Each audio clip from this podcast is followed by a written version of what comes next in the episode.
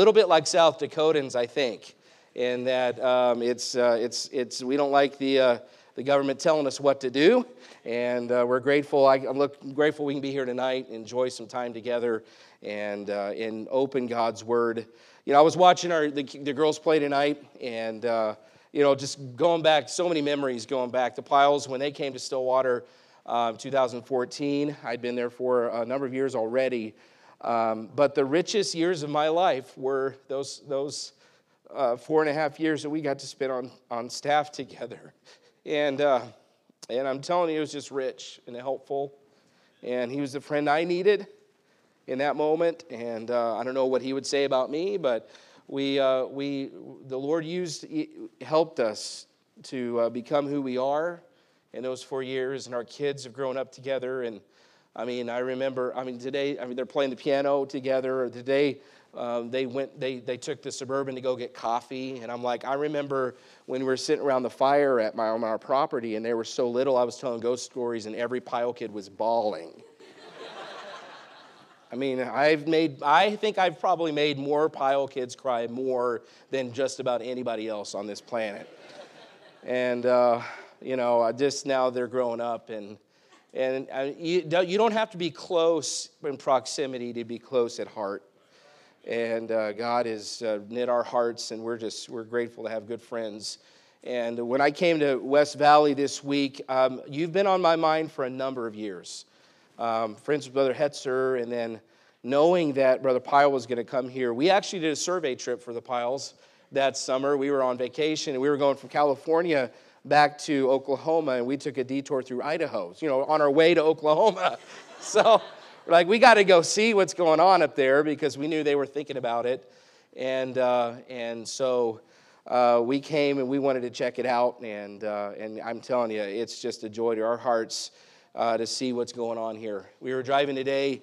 Um, Brother Pyle was geeking out about the mountains and I don't know, snow on the mountains and it's clear. And and uh, I'm trying to figure out, we were going through this together where we were both trying to figure out what the Lord wanted for us. We knew we were each going to be pastoring.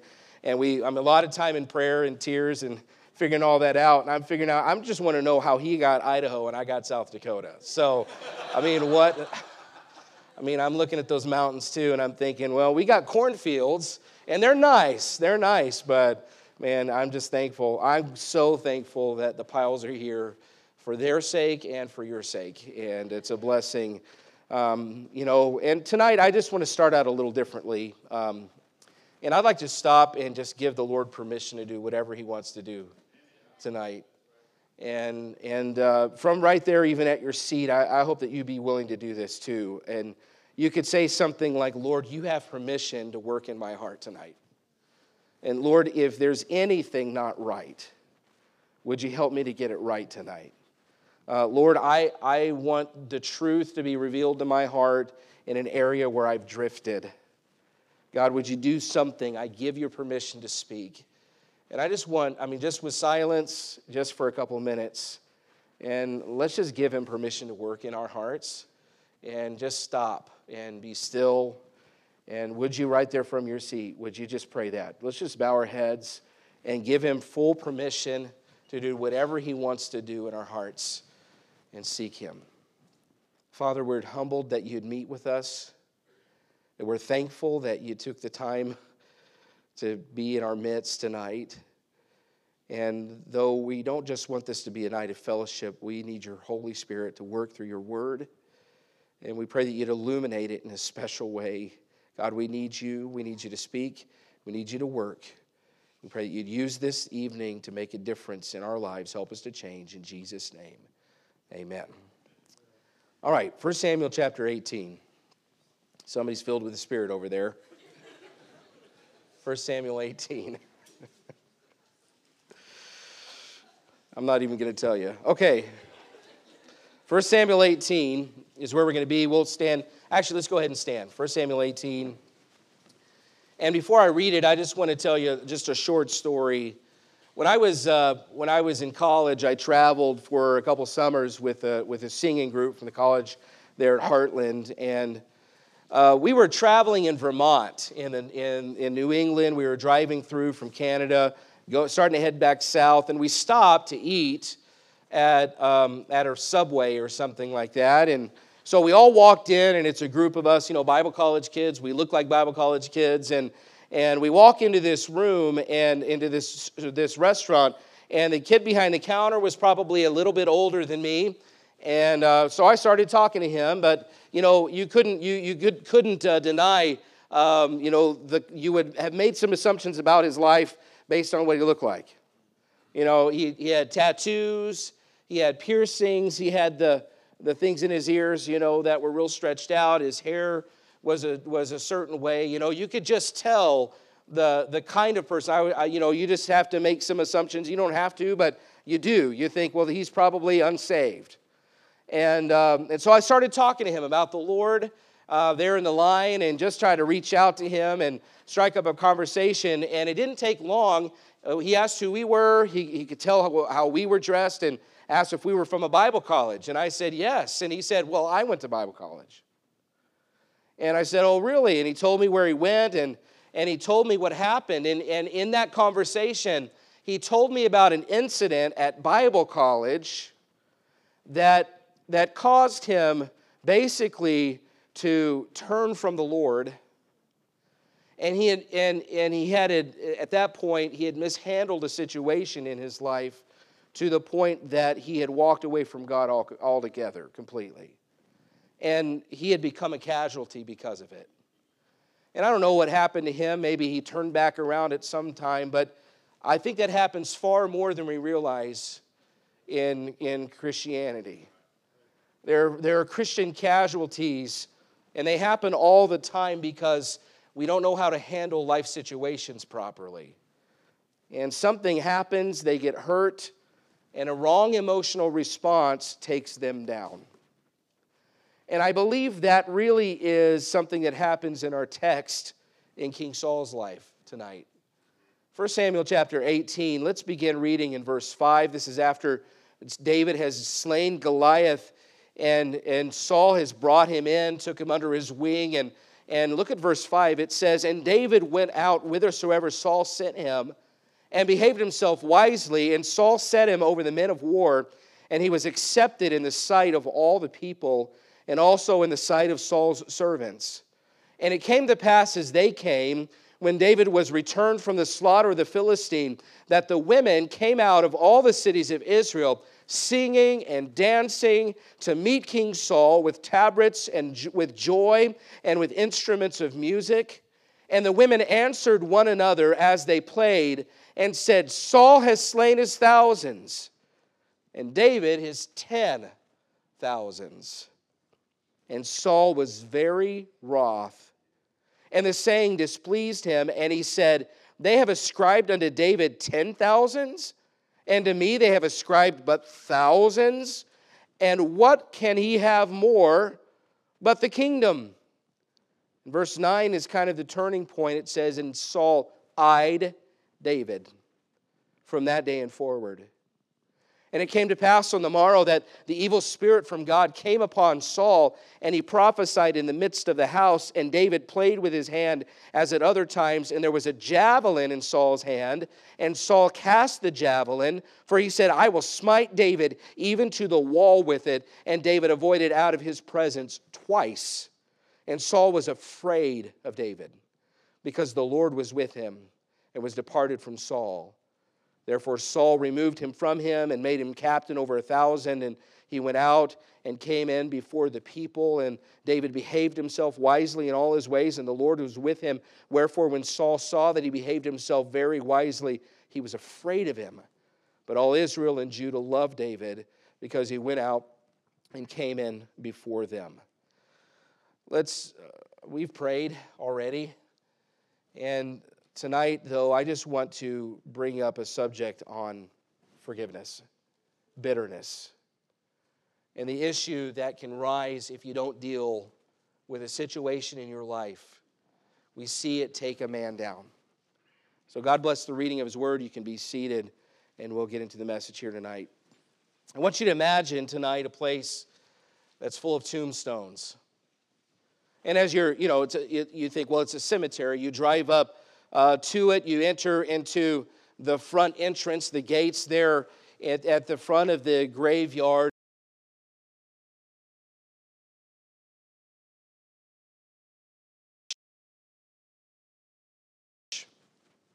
At one point, they were serving God.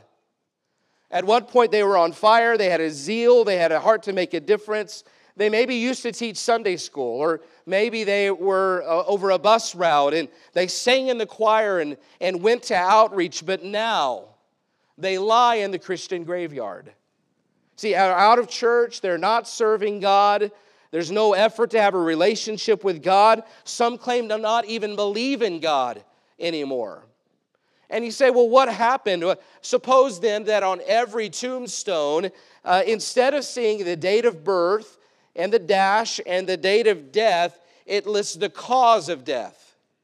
And of all the reasons that a person would most likely land in the Christian graveyard, don't be surprised if a large number of those tombstones scrawled across it have one word bitterness.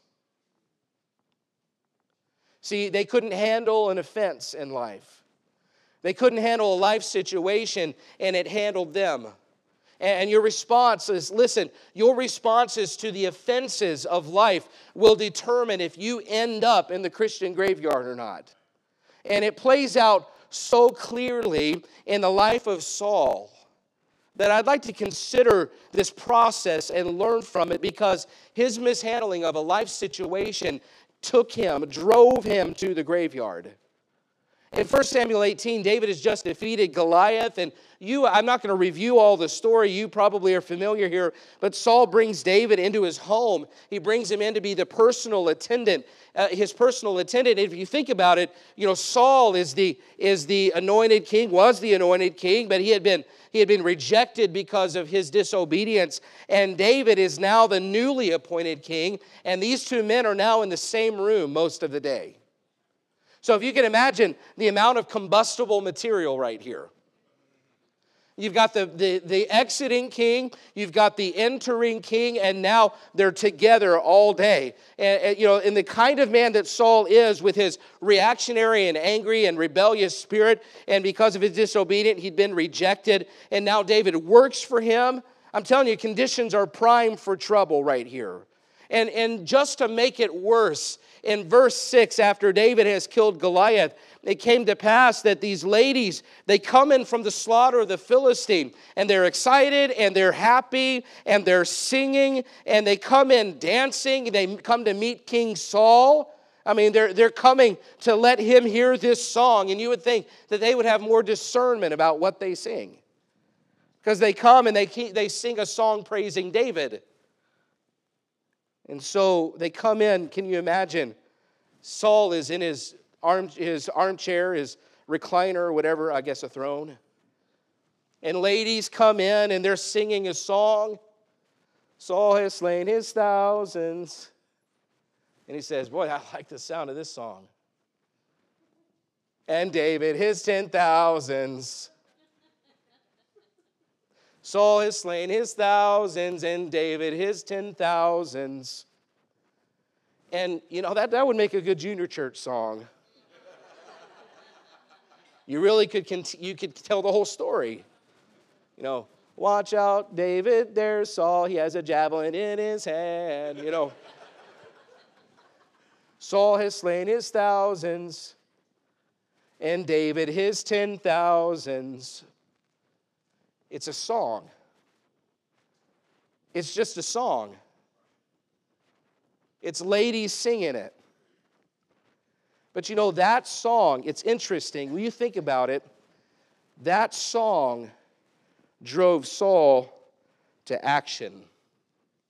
It wasn't an attack on Jerusalem that got his attention. It's not that one of his daughters and, or got kidnapped and carried away by his enemies. No, there's women singing a song and it hurts his feelings.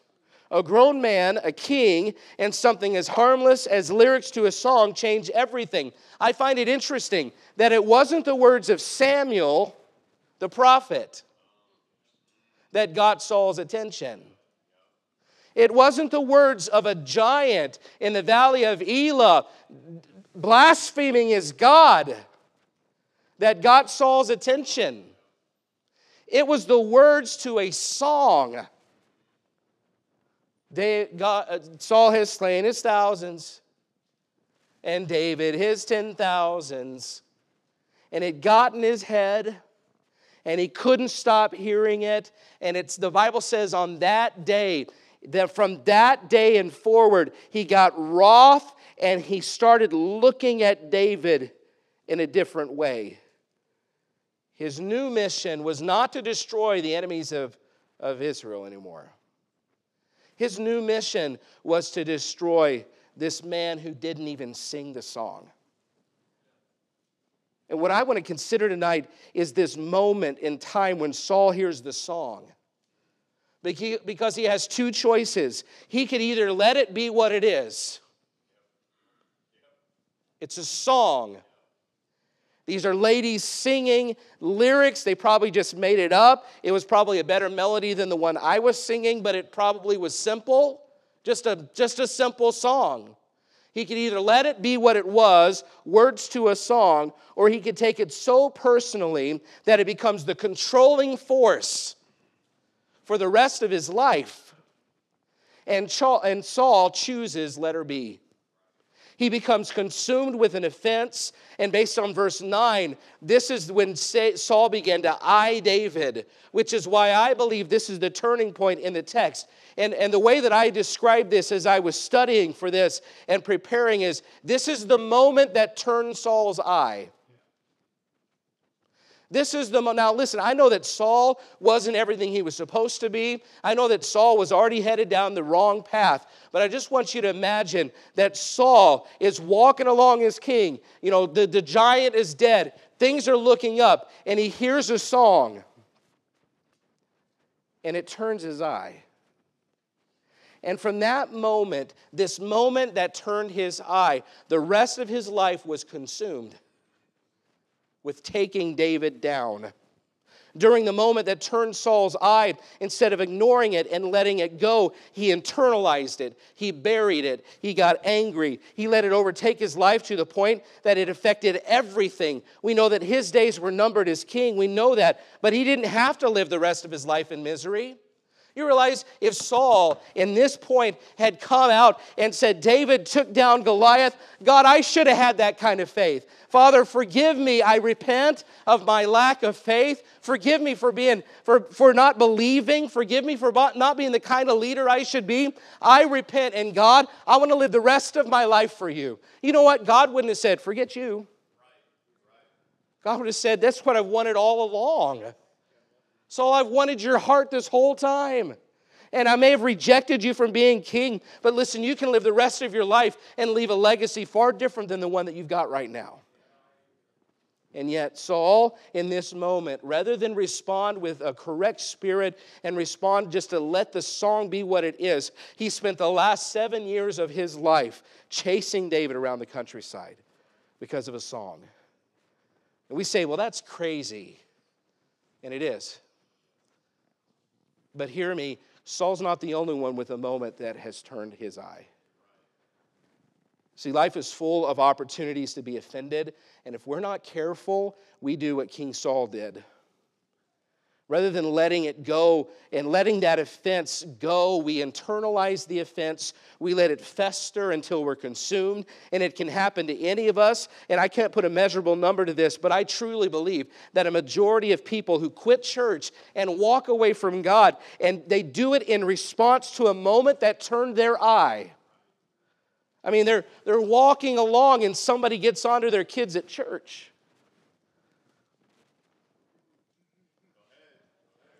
I'll, you, you, you know. And they're so defensive about when their kids get in trouble by somebody else that that becomes the moment that turns their eye. It's a song. I mean, in the grand scheme, it's a song. You know, at church, they're walking along and they and they hear that somebody said something negative about them and it turns their eye. You know, it's a song.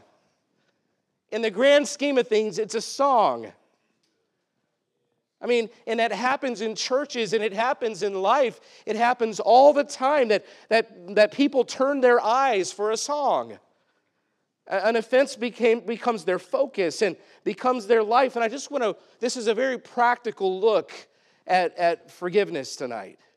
And I just want to walk through the process that happens. See, Saul's situation starts with a wound.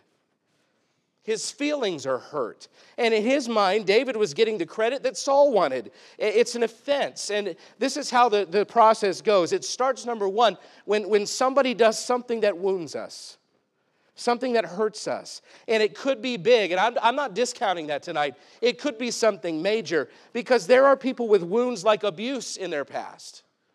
There are people with wounds that, like rejection or betrayal or unfaithfulness, those kinds of things. And I'm not discounting that, but it also more likely is a small thing. It could be gossip. It could be words that somebody said. It could be a dirty look. It could be something small. And, and the reason I bring that up is because I just want to say don't discount it because it's small. A small offense can become a huge problem. A small offense can, uh, can feel like a big offense. And I would say that the majority of offenses that turn into something big started out small. They were words to a song. It could be done in ignorance that somebody else may not even know that they offended you, like these ladies. It could be perceived instead of real. But that didn't change it for Saul. Saul perceived an offense that David had nothing to do with it, but it was just as real to Saul as a real offense would have been. So that's the first step it's a wound. The second is this once the offense is committed, there's a debt that is owed. And, and so when someone does you wrong, so just pay attention to the process. We'll try to act it out in a minute to wake you up. Okay, there's an internal sense of justice in each of us that wants a debt repaid. We have an innate sense of justice. Our nature wants things to be rectified when, there, when, when, when there's a debt that's been owed. Eh, the pivotal moment, though, comes when you choose what to do with that debt. That's step number three because we either release the person from the debt that they owed us or we choose to make sure they repay every last penny. And so, just to illustrate this, I, you know, I've got my phone. Jason, would you come up here? Just because you have the coolest name in the room. So I'll forgive you for the tie because of your name. Okay, so flowers. So so let's say that this is a brand new iPhone. It's not a brand new phone, it's a couple years old, but it's good by the way, it's good enough for me, okay? I don't have to have a new one every time Apple releases one, okay? So um, novelty and, and greed and all of that, all you people that. Anyway, okay, so this phone is good enough. So, I mean, you don't need higher resolution on your selfies. Okay, so, so this is a brand new phone, let's say. And this phone cost me a lot of money to get. And so Jason and I are up on the mountain. We went, we went skiing slash snowboarding on Thursday, and uh, and I'll just say that I waited at the bottom of plenty of hills for Jason to finish his run. So, so let's say, though, that I let him borrow my phone. Um, he comes to me and he says, you know, Brother Jet, I, I really want to take some selfies on the, on the, on the lift. And, and so I say, I don't know, man, this is a new phone. You haven't had a phone before. I don't know if you know how to take care of one. And he says, No, please, I just want to take some selfies on the lift. So I say, okay, well, here you go. And, and so he goes up the lift and, and he's taking selfies. Yep, there you go. He's taking selfies. You know how to do it. There you go. and let's say the lift goes, goes over this canyon, and it's just beautiful right there. And at that moment, he's taking a selfie and he drops my phone into the canyon. So I'm waiting up at the top for my phone, and he comes off the lift, and I say, All right, can I have my, my phone back? And he says, I'm sorry, Brother Jet, I dropped your phone into a canyon. Heard that plenty of times. Went like 500 feet down this cliff, and I know we're never going to find it. Listen, that's step one there's an offense. There's a, there's a wound, there's, there's a hurt, there's a debt owed. And I say, Well, you broke my, or you lost my new phone, so you owe me a new functioning phone. Don't you think that's probably the right thing to do? He owes me a new phone. So that's step two, debt is owed. But then step three comes in, and I tell this person, Jason, I say, even though you owe me a new functioning phone, just like the one that I had, and even though I have incurred a loss, I won't make you pay for this phone. And of course, he's happy, and his parents are happy because they would have been the ones paying for the phone. But he walks away free because I released him from the debt. Now, listen, that doesn't mean I'm not angry. And it doesn't mean that I'm not frustrated, and it doesn't mean I don't incur loss. It simply means that I'm not going to require him to pay his debt. And in case you're wondering, this is a picture of forgiveness. Because when Christ said in Matthew 6, forgive us our debts as we forgive our debtors, he was using a financial term. That is forgiveness on a basic level. Forgiveness is the act of setting someone free from an obligation to you that's a result of a wrong done against you. The Bible definition uh, translated forgive generally means to send away, to release, to set free. It means to cut something loose, to let it go. Unfortunately, forgiveness is not very natural. And so, scenario number two this is really the more natural response. He wants my phone.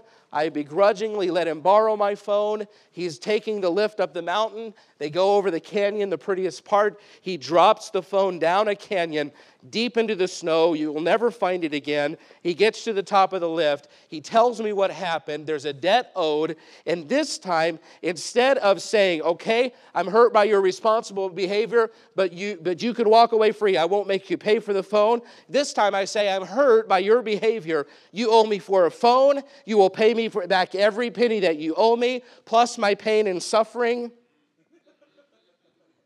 And rather than release the debt, I make sure that Jason pays all of it. And that's a much more common response when it comes to offenses. Rather than release the debt, we follow the person around, making sure they pay every penny back. Thank you. Great job. Now, listen, I have a nephew, and two nephews, they're brothers, they're Maybe they were seven or eight, seven, eight, nine, a couple years ago. And they had gotten into a spat. And you know how it is with parents that, you know, you, you bring the two offending parties together and you try to get them to reconcile. Or you make them reconcile, I should say. So one of them usually, what do you say to your children when that happens? Say what? Say you're sorry or say I forgive you. Say you're sorry or say I forgive you. And you try to get things right between the two. Well, the first nephew said, I'm sorry for what I did. Will you forgive me? The other nephew looked at him and says, I forgive you, but you're going to pay for this.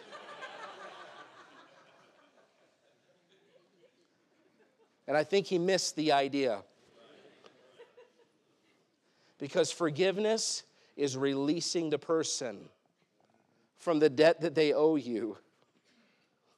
And unforgiveness is making sure they repay every penny. And friends, that's our nature.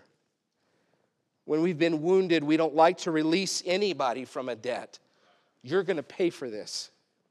And listen, in the moment that turns our eyes, we have two choices. We could release the offender from the debt, or we can hold on tightly and bury that hurt deep within our hearts. Because when we hold on to an offense, it's like planting a seed in our hearts. And it goes deep, and we're, when we're supposed to deal with the offense, we're supposed to discard this seed so it can't grow. But we're very good at planting seeds. You know, when it comes to, to bitterness, when it comes to unforgiveness, we all have a green thumb. This is the one area of life that, that if you're not careful, you can't kill this plant. And we're very good at burying the offenses and making sure they bear fruit. And Hebrews 12 says, looking diligently, uh, lest any man fail of the grace of God, lest any root of bitterness springing up trouble you, and thereby many be defiled. And the Greek word there is pikria, which means harsh or, or hatred or a, a, root of bitterness. The idea is that the root tangles its way into our hearts and it comes out in how we express ourselves through sharp and angry and cutting words. See, the plant of bitterness, the seed of bitterness, doesn't produce flowers, it produces thorns. Harshness, hatred, bitter, uh, hard, mean, cutting. The root of bitterness produces that kind of fruit fruit of hatred and fruit of destruction. So just think about the fruit produced in Saul's life from the moment that turned his eye. It, bitterness only seeks destruction. And I mean, we could read this. You know, I, I, there's a somebody said that which you refuse to forgive will become what you seek to destroy. That's exactly what Saul did. That which he refused to forgive became that which he sought to destroy. In the moment that turned his eye, that which he refused to forgive in David became the focus of his destruction. It was true for Saul. I mean, he spent the remaining years of his life chasing David around the countryside. David. He sent him on missions that were purposely trying to kill him. Uh, he sent soldiers to hunt him in the wilderness. That which Saul refused to forgive became that which, which he sought to destroy. Saul's inability to release David from a debt set him on a path of destruction. But listen, it wasn't David's destruction. It set him on a path of destruction, but it wasn't David's destruction. And back in Hebrews again in verse 12, verse 15 of chapter 12, it said, Lest any root of bitterness springing up trouble you. See, we think in bitterness that we think that, that we're going to destroy the other person, and we think about destroying them, or we think about retribution, or we think about revenge. But I've, you've heard this bitterness is like drinking poison and waiting for the other person to die. In the end, Saul's obsession with destroying David put him in the graveyard. You could read story and account after account of people that had a grudge for. I read a story about this man. Uh, uh, he was 73 years old, and, and he walked up to somebody's house, uh, to a man named Norman Johnson's house. His last name's Erickson. He walked up to his house, knocked on the door. When Norman Johnson opened the door, this 73 year old man pulled out a gun and shot him dead right in his doorstep. And when they arrested him, they asked him why. And it came out that over 50 years earlier in high school, Norman Johnson had played a practical joke on Carl Erickson. And for 50 plus years, Carl Eric, can you imagine how many times he replayed the scenario over in his mind?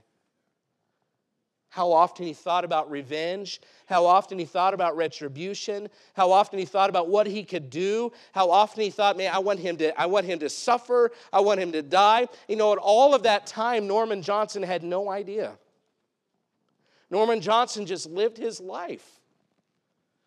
Carl Erickson drank poison and was waiting for the other person to die. Bitterness seeks only to destroy every time. But in the end, the destruction is far worse for the one with the buried seed.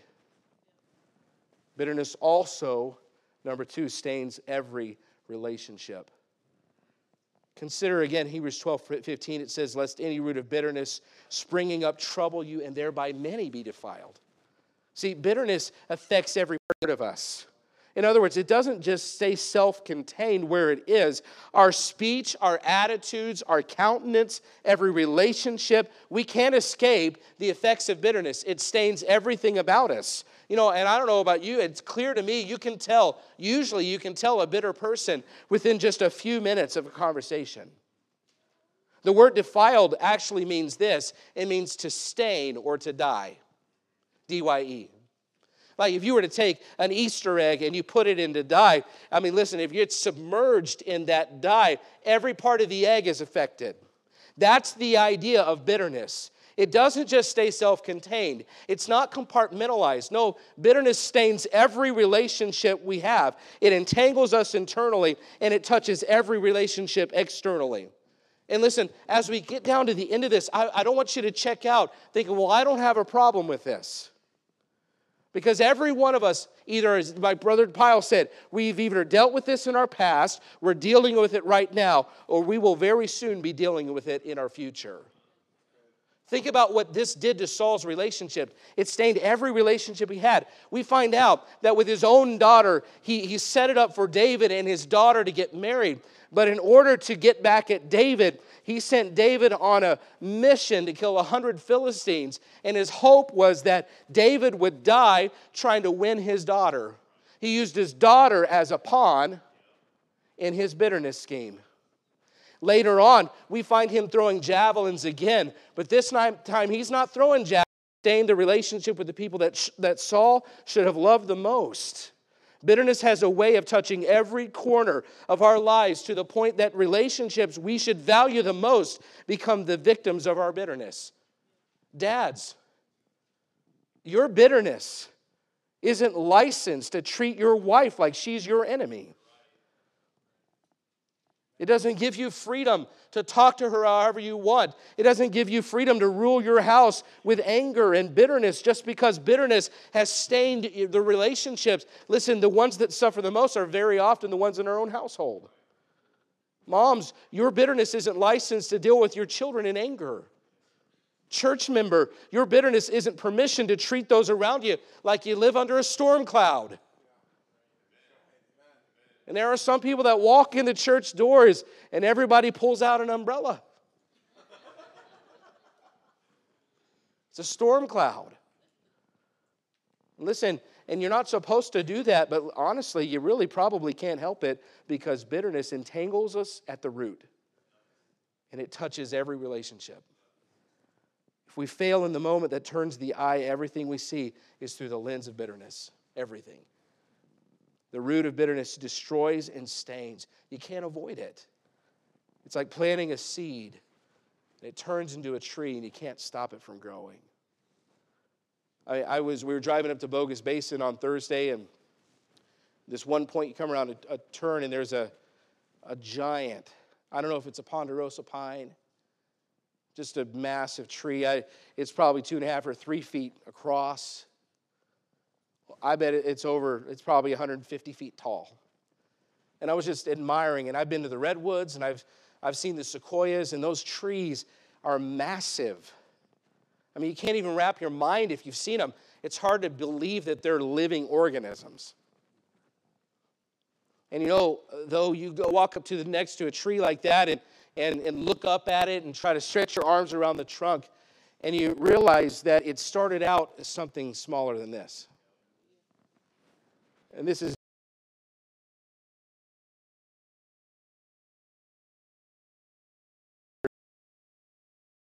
two tiny little seeds inside of every one of these, inside of each scale. Meaning that this one right here probably has dozens of seeds. That's how small the seeds are. But a redwood tree, they say, is, is the size of a tomato seed when it first, when it first takes root.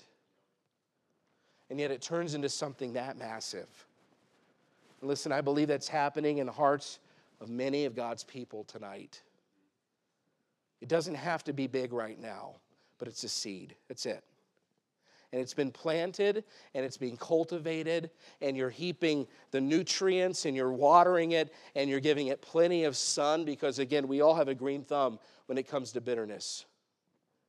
And what has starts out as a seed, a tiny little seed, listen, if you don't take care of it, if you don't discard it, someday it'll feel like a redwood in your life. It'll feel like a 150 foot ponderosa pine tree, and you think, why didn't I just take care of it when it was small? Listen tonight, what offenses have you experienced? Are they, they could be small, just an unkind word or someone said something about you, it's a song.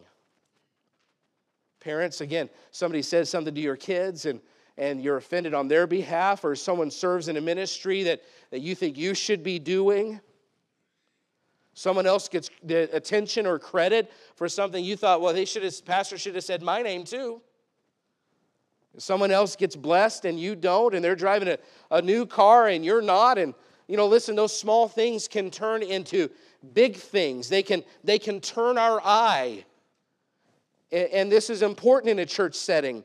And, and you may look uh, and say, well, this is not a big deal. This doesn't apply to us. But I'm telling you, tonight, there could be a moment that turns your eye right here at West Valley Baptist Church if you're not careful. You're just rolling along at revival, and somebody does something or says something you don't like, and suddenly your eye has been turned, and your focus is no longer on the Lord. Your focus is on a person that now has a target. There are also big things, though abuse. I mean, it's, it's shocking.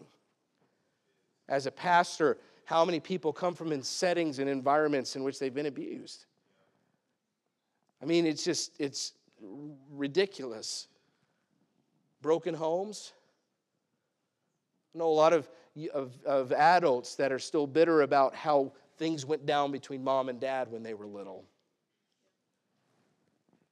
Unfaithfulness between a spouse and, and uh, between in a, in a home, how it just breaks it apart. Betrayal. The loss of somebody close to you in a trial that you don't think you deserved and anger against God for unanswered prayers. Listen, if you don't deal with the offense planted in your heart, it will grow and grow and grow until it consumes you. It'll destroy you and it'll stain every relationship. And without a doubt, without a doubt tonight, somebody in this room has a root of bitterness that's entangling your heart. You can try to hide it, but it's troubling you, it's troubling every relationship, and it's staining every part of your life. And you say, Well, I just don't know how I can beat this. I don't think it's possible. But I just want you to listen to Ephesians 4 31 and 32. Let all bitterness and wrath and anger and clamor and evil speaking, he says, be put away from you with all malice and be ye kind one to another. Tender hearted, what does it say next? Forgiving one another. How? Even as God, for Christ's sake, hath forgiven you. And you know, you say, well, I don't, I mean, yeah, obviously it's supernatural work. But he does say, put it away. Which means that you have a responsibility and you're carrying a seed around and you're, you're cultivating it, and you're letting it grow and it's consuming every part of you. Well, the Bible says in Ephesians 4 that it's possible for the one being consumed to put it away. You know, meaning, you know what it's time for some of us to do with this seed? It's time to it's time to put it away and just get rid of it and you say, Well, I can't do it on my own. Exactly, you can't. That's why Jesus Christ's example and power is what Paul used to say, Put it away, because that supernatural help that, that Jesus Christ is only capable of giving us is what you need to put it away. And tonight it's time to put it away because it's consuming you. It's staining every one of your relationships. Dads, it's affecting how you talk to your children and your spouse. Moms, it's affecting how you get along with other people. Teenagers, listen, I, I mean, Brother Herring knows this. I've heard him preach to teenagers on bitterness before, but it's shocking how many young people are already entangled with the root of bitterness when they're 14 and 13 and 10 years old and 8 years old. I'm telling you, it's an epidemic among our young people. Young people, it's affecting your relationship with your parents, it's affecting your relationship with each other, it's destroying your relationship with your siblings. And listen, it's possible with Christ's help as a young person to put it away. Because the Bible says, even as God for Christ's sake hath forgiven you. And I just want to stop there and think that none of us are owed a debt as big as we owed God. Nobody's ever sinned against you to the degree that, that we sin against our Creator. And yet He forgave us And not only did He forgive us, He gave His Son as the means to forgive us. It's one thing to forgive, and it doesn't cost you anything, but it cost Him His Son's life. And if a God like that can forgive sinners like us, then He can give us the grace to forgive somebody else. I never heard it said that all bitterness is against God. And it, there's time in my life where bitterness almost took me down. But my problem wasn't with another person, my problem really was with God. And as awful as bitterness can be and how we treat others, no relationship is as defiled as our relationship with God when we're bitter. You can't have a spirit as ungodly as bitterness and, and walk with a God as holy as He is. What bitter people don't realize is by holding on, by holding that offender responsible, you put yourself at odds with God. Because God said, He makes it clear that the way we forgive other people determines how He forgives us. He's forgiven us of far greater than anybody ever owed you. And it's time for some people in this room right here tonight to let it go, to put it away. If you're bitter, it's time to make things right with God and make things right with somebody else. Are you destined for the Christian graveyard? You might say, Well, not me. This is not a problem. I don't struggle with this, but not so fast. Because I believe that on some level, every person struggles with some degree of bitterness. And we've all had moments that turned our eyes. You might be bitter if you've ever been hurt. You might be bitter if you have a critical spirit on any level about somebody else. You might be bitter if you blame somebody else for your wounds. You might be bitter if you've ever daydreamed about revenge. You might be bitter if you've ever been wronged, big or small. You might be bitter if someone has ever made you a promise they didn't keep. You might be bitter if someone's ever said something about you that you didn't like. You might be bitter if you've ever suffered loss and blamed God. You might be bitter if, if a moment in time has ever turned your eye from God to a person that did something to you or said something about you. Listen, I believe every person in this room has something to deal with because either that moment that turned our eye, maybe that's what you have to deal with. It's time for you to go back to that moment where you were walking along and something happened and it turned your eye. Or maybe tonight you need to deal with that person, there's somebody in your life that's become an object of your anger. Maybe there's someone here tonight, there's people in your life that they've been affected by your bitterness and you need to make it right with them. Maybe you just need to stop and beg God to protect you from the opportunities for offense that are sure to come your way. This may not seem important to you, but if you can't deal with this issue, get ready for the Christian graveyard. And maybe not in body, but in spirit. You may even still be around. You, you may still be teaching. And you may still be involved, but that root of bitterness is touching everything in your life and rendering you ineffective for God. Don't assume you're above it. wounds can happen to any person at any time, but God has given His grace and His power and His Spirit to supernaturally help us put it away. And He can remove a tree as easily as He can remove a seed. You don't have to live with it. With Christ's help, it's time to let it go. Would you tonight? See, if He forgave you, you have all the reason you'll ever need to forgive somebody else. Instead of living your life saying, You're going to pay for this, remember that somebody already paid for it. His name is Jesus. And He paid for your offenses too. Friend, and I think tonight it's time for somebody to let it go. Let's stand together. Every head bowed, every eye closed. Listen, you gave God permission at the beginning of this sermon to do whatever He wants. I want to encourage you tonight to follow through with that. You gave Him permission. You said, Whatever, God, whatever you want to do, I give you permission. Tonight's the night. Some have been hanging on. You know, revival is, it, it, it's a turn, it's a return. And tonight, some of you have been dealing with a moment that turned your eye and you've let it linger and it's become a, I mean, it's become bitterness. And it's time to let it go tonight. Don't hold on, don't wait. Listen, if you got something that you need to make right with somebody tonight, tonight's the night to do it.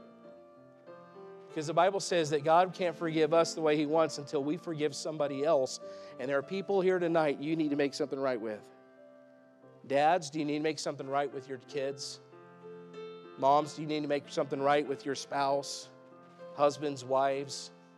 Listen, it's time to put it away. It's time to let it go. Let's practice the same kind of forgiveness God showed us through Christ. Brother Nate, you sing.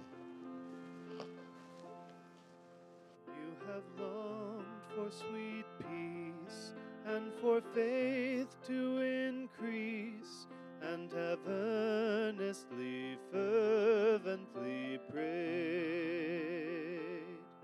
But you cannot have rest or be perfect